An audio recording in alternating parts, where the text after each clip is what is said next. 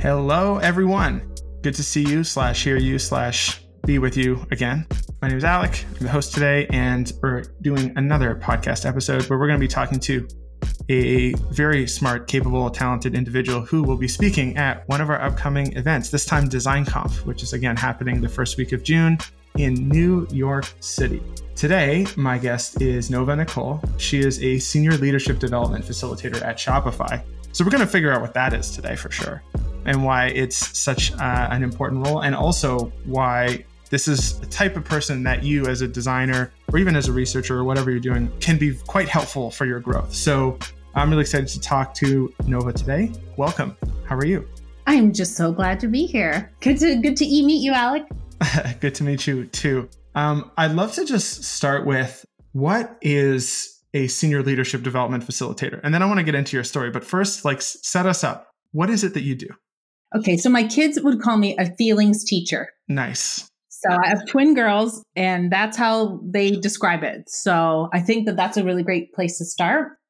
Um, a facilitator is different than presenting. Like, so facilitating, I'm dealing with unscripted content. And what I do is a lot of like coaching and facilitation. So I've got a toolbox of questions, of, of ways the conversation can go, but the audience really leads it. So that's I'm all about like the energy, the intuition, like what's landing. I want people to walk away like feeling like they were heard. So that's how I facilitate. And the subject matter that I focus on, like my subject matter expertise is in mindfulness, meditation, and self-care. So mm. my my role at Shopify is really connecting personal development to professional achievement through the tools of self-awareness and self-management. That's that's super interesting. I bet you know, at least from my limited experience talking with senior folks, sometimes their great strengths as uh, senior high flying leaders doesn't always come from a place of self awareness. Do you see a lot of that? well, this is this is the thing, and and this is what I've noticed has changed when it comes to leadership in like this human washing machine that we've found ourselves in. Is that the the posturing and the kind of like positioning of like of leadership that's like I've got it all figured out, like no, do what I say, like take my advice, I'm not using it kind of feeling. Like that's changed. We're in each other's mm-hmm. living room. I can see the dog, like I see the Peloton hamper, like I'm I'm in your real life. And so the smoke and mirrors have died down some. And what COVID had done for a lot of folks who hadn't had their own like practice of self-awareness of like, can I monitor my thoughts and feelings? Do I notice the body sensations when I'm feeling anxious or upset or angry? Like, can I re- respond to those or am I just like in reacting mode? And do I feel mm. like everyone needs to be one way in one situation because I am? And so there's, it can be very, very reactive leadership. Um, and now that we've all been traumatized by COVID and everything else that's happened in the last few years, that's changed. And so what people want now from the people they're trusting with their careers is honesty. Honesty, hmm. transparency, mm. like give it to me straight. Like talk to me like a person. This jargon, this coded, like, yeah, come on, let's let's do it. Like I just unpacked like my whole identity before I logged in today. Can we like take a beat? Uh, and some weeks have been like that. And then when you're dealing with creatives who like don't even get me started. That that's a whole other challenge because you're dealing with people who are really giving of themselves the, of, of their literal self and they have to wrestle with the continued pace and pressure of that output in a time where their capacity is stretched and not on their own like it's not by their own doing. I don't know when it's going to end. And that's a really hard place to be in. And then when you're leading because you're also in that place it's just hard period. So it's changing.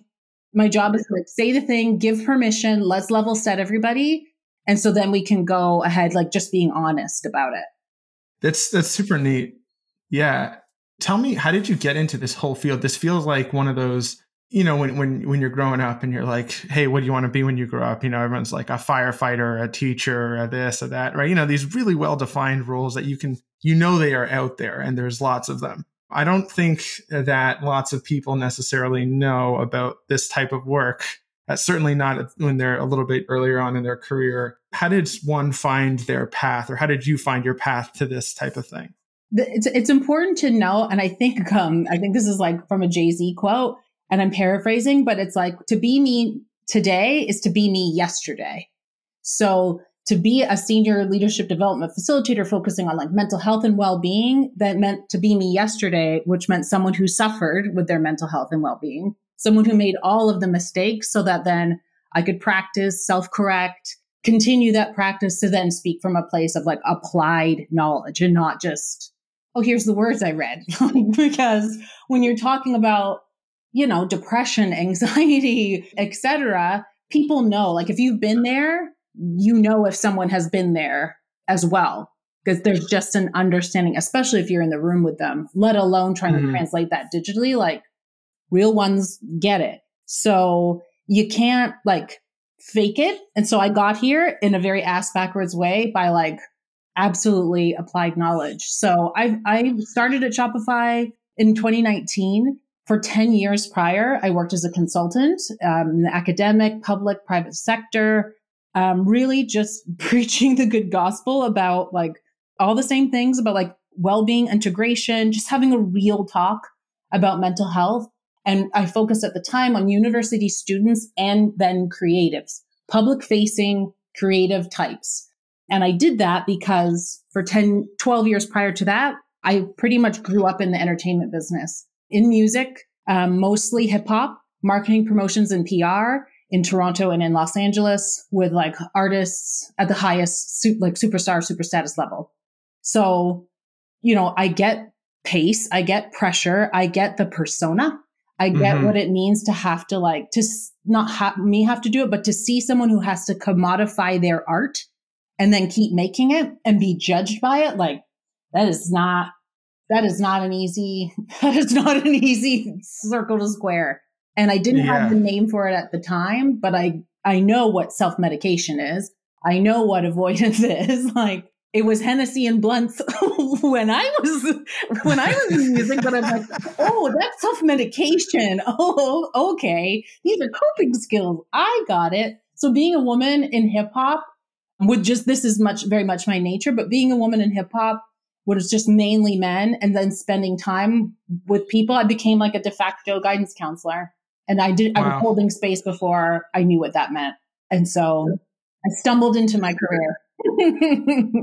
that's, that's super interesting. I mean, it's, it's wild because I bet, and it sounds like one of the things that you have a lot of skills at is this idea of like interpretation, whether it's, you know, the physical signs that we show, the facial expressions we have, the words that we say, the intonation, all that kind of stuff. So it's interesting, even just what you're saying. I mean, I'm sure you could go through a lot of music lyrics and kind of reword some of these things to be a little bit more clear about how the artist is feeling in a particular moment with clinical terms. completely. And and we can all do it like once you do like I did the applied knowledge first, like I lived it, experienced it, and then I did the study. So I could translate mm. what the hell just what the hell was that? what did I just go through? And then I connected that dot. So for myself, my like my purpose has the triangle has become the purpose is at the top, my skill and my passion. That's that secret sauce. So going from the music business to like being in mental health, it seems like a jump. It's not a jump. it's a very straight line. It's a very straight line once you find the right words. So tell me a bit about like, um, you know, you're drawing a lot of parallels here between like creative talent, designers, design managers, design leaders, all that kind of stuff, and the experience you had working with artists on tour. What are some of the things that and again, correct me if I'm wrong here, but I, I would imagine, and I might be totally wrong, that the expression of some of these challenging feelings or circumstances was probably more extreme in the artist space, or is that, would you say that's not true? Um, extremity can be measured by access. Your bad day and my bad, like solving a bad day looks different when you can do anything to solve it. So fair enough. Right? like I'll leave that there. Paint that I, picture I, as you will. I can think I can infer where you're going. Right. A, anything, um, a lot of things can make you feel better on a bad day, and you can afford all of them. so yeah. wow. Okay, that that kind of that kind of hit hit me in the back of my head there. Um, tell me about how you see this showing up for uh, creatives working in tech or in kind of like the corporate setting And how, how are you seeing people cope well and cope poorly with these feelings that they might be having? a part of it it's it's there's so many layers to it because you know my my time in in the music business was one chapter and then it was like translating those same skills and uh, experiences over another decade and just seeing that just a common experience like i would often say that feelings are different but experiences are the same and that's what i mean mm-hmm. by like pressure is pressure like a first year engineering student like that's pressure. And so is being on a deadline for a thing like you're not too sure if this is good enough. Like it just, it feels the same in your body and in your mind. And what, you know, our work has changed in the last while is that I feel like the pace has gotten quicker. There's more voices and noise as far as input on how, like, on what good looks like. And then also distractions.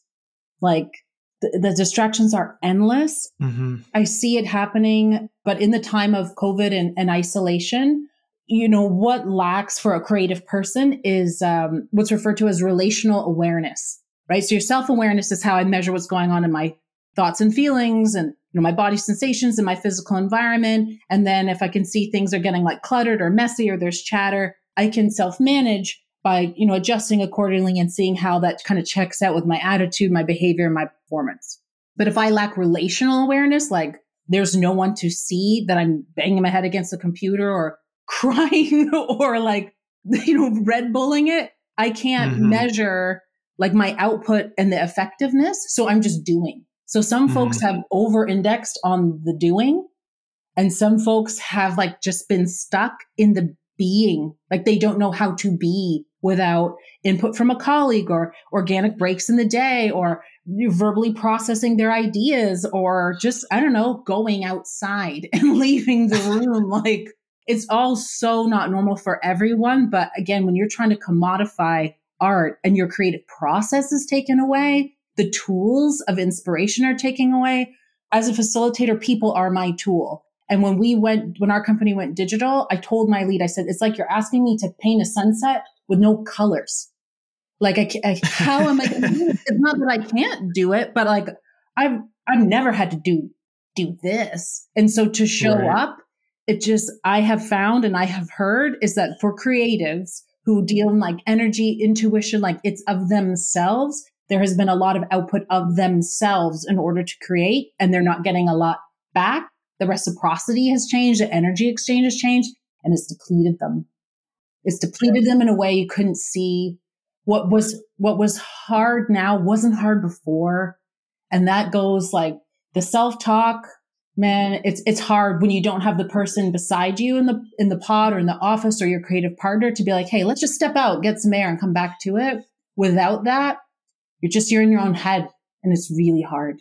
Yeah, I mean, that that that definitely hits home in a number of ways and i i feel like uh that your talk is going to be one of those ones that will generate a lot of reflection and a lot of uh, introspection. So I'm really excited for it. Uh, I hope you're excited for it as well. Uh, it's just a few weeks away. I hope so. Like, what I really try and like just offer folks is just it's the permission to have that reflection, the permission to prioritize the time, and to be really intentional about the self reflection. Like, intentional solitude. Like, can you let the chatter just distill? It's just to hear yourself think.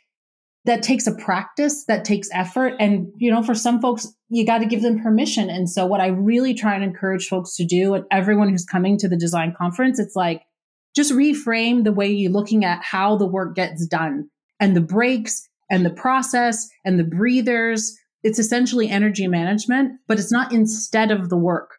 It's in order to do it. It's in order to have that high optimal work so it doesn't come at the cost of me so that I can continue at the level I'm being asked to do. That's very elegant. As a voila. um, I, I can't wait to hear more about it. Um, thanks so much for joining me on this little podcast. And I'm looking forward to hanging out with you in New York in June. Oh, it's going to be great. It's already great and the people in the room. It's just going to make it fantastic. See you soon, everyone. I couldn't agree more. If you also want to learn from the one and only Nova Nicole, you can do so in one of two ways. That's right. You can join us in person in New York City, in Brooklyn at 99 Scott. It's going to be an amazing time. Two days of in person learning. Only a few hundred tickets are available. So you can do that. Or maybe you just like tuning in from your own from your own living room or something like that that's totally uh, allowed as well we have free remote tickets that's right you don't even have to pay anything so there's no cost to learning, at least with our events. So head over to designconf22.joinlearners.com to grab your ticket, whichever one you want to do. Uh, and we will see you soon, online or in person. Thanks so much for tuning in. Take care, everyone.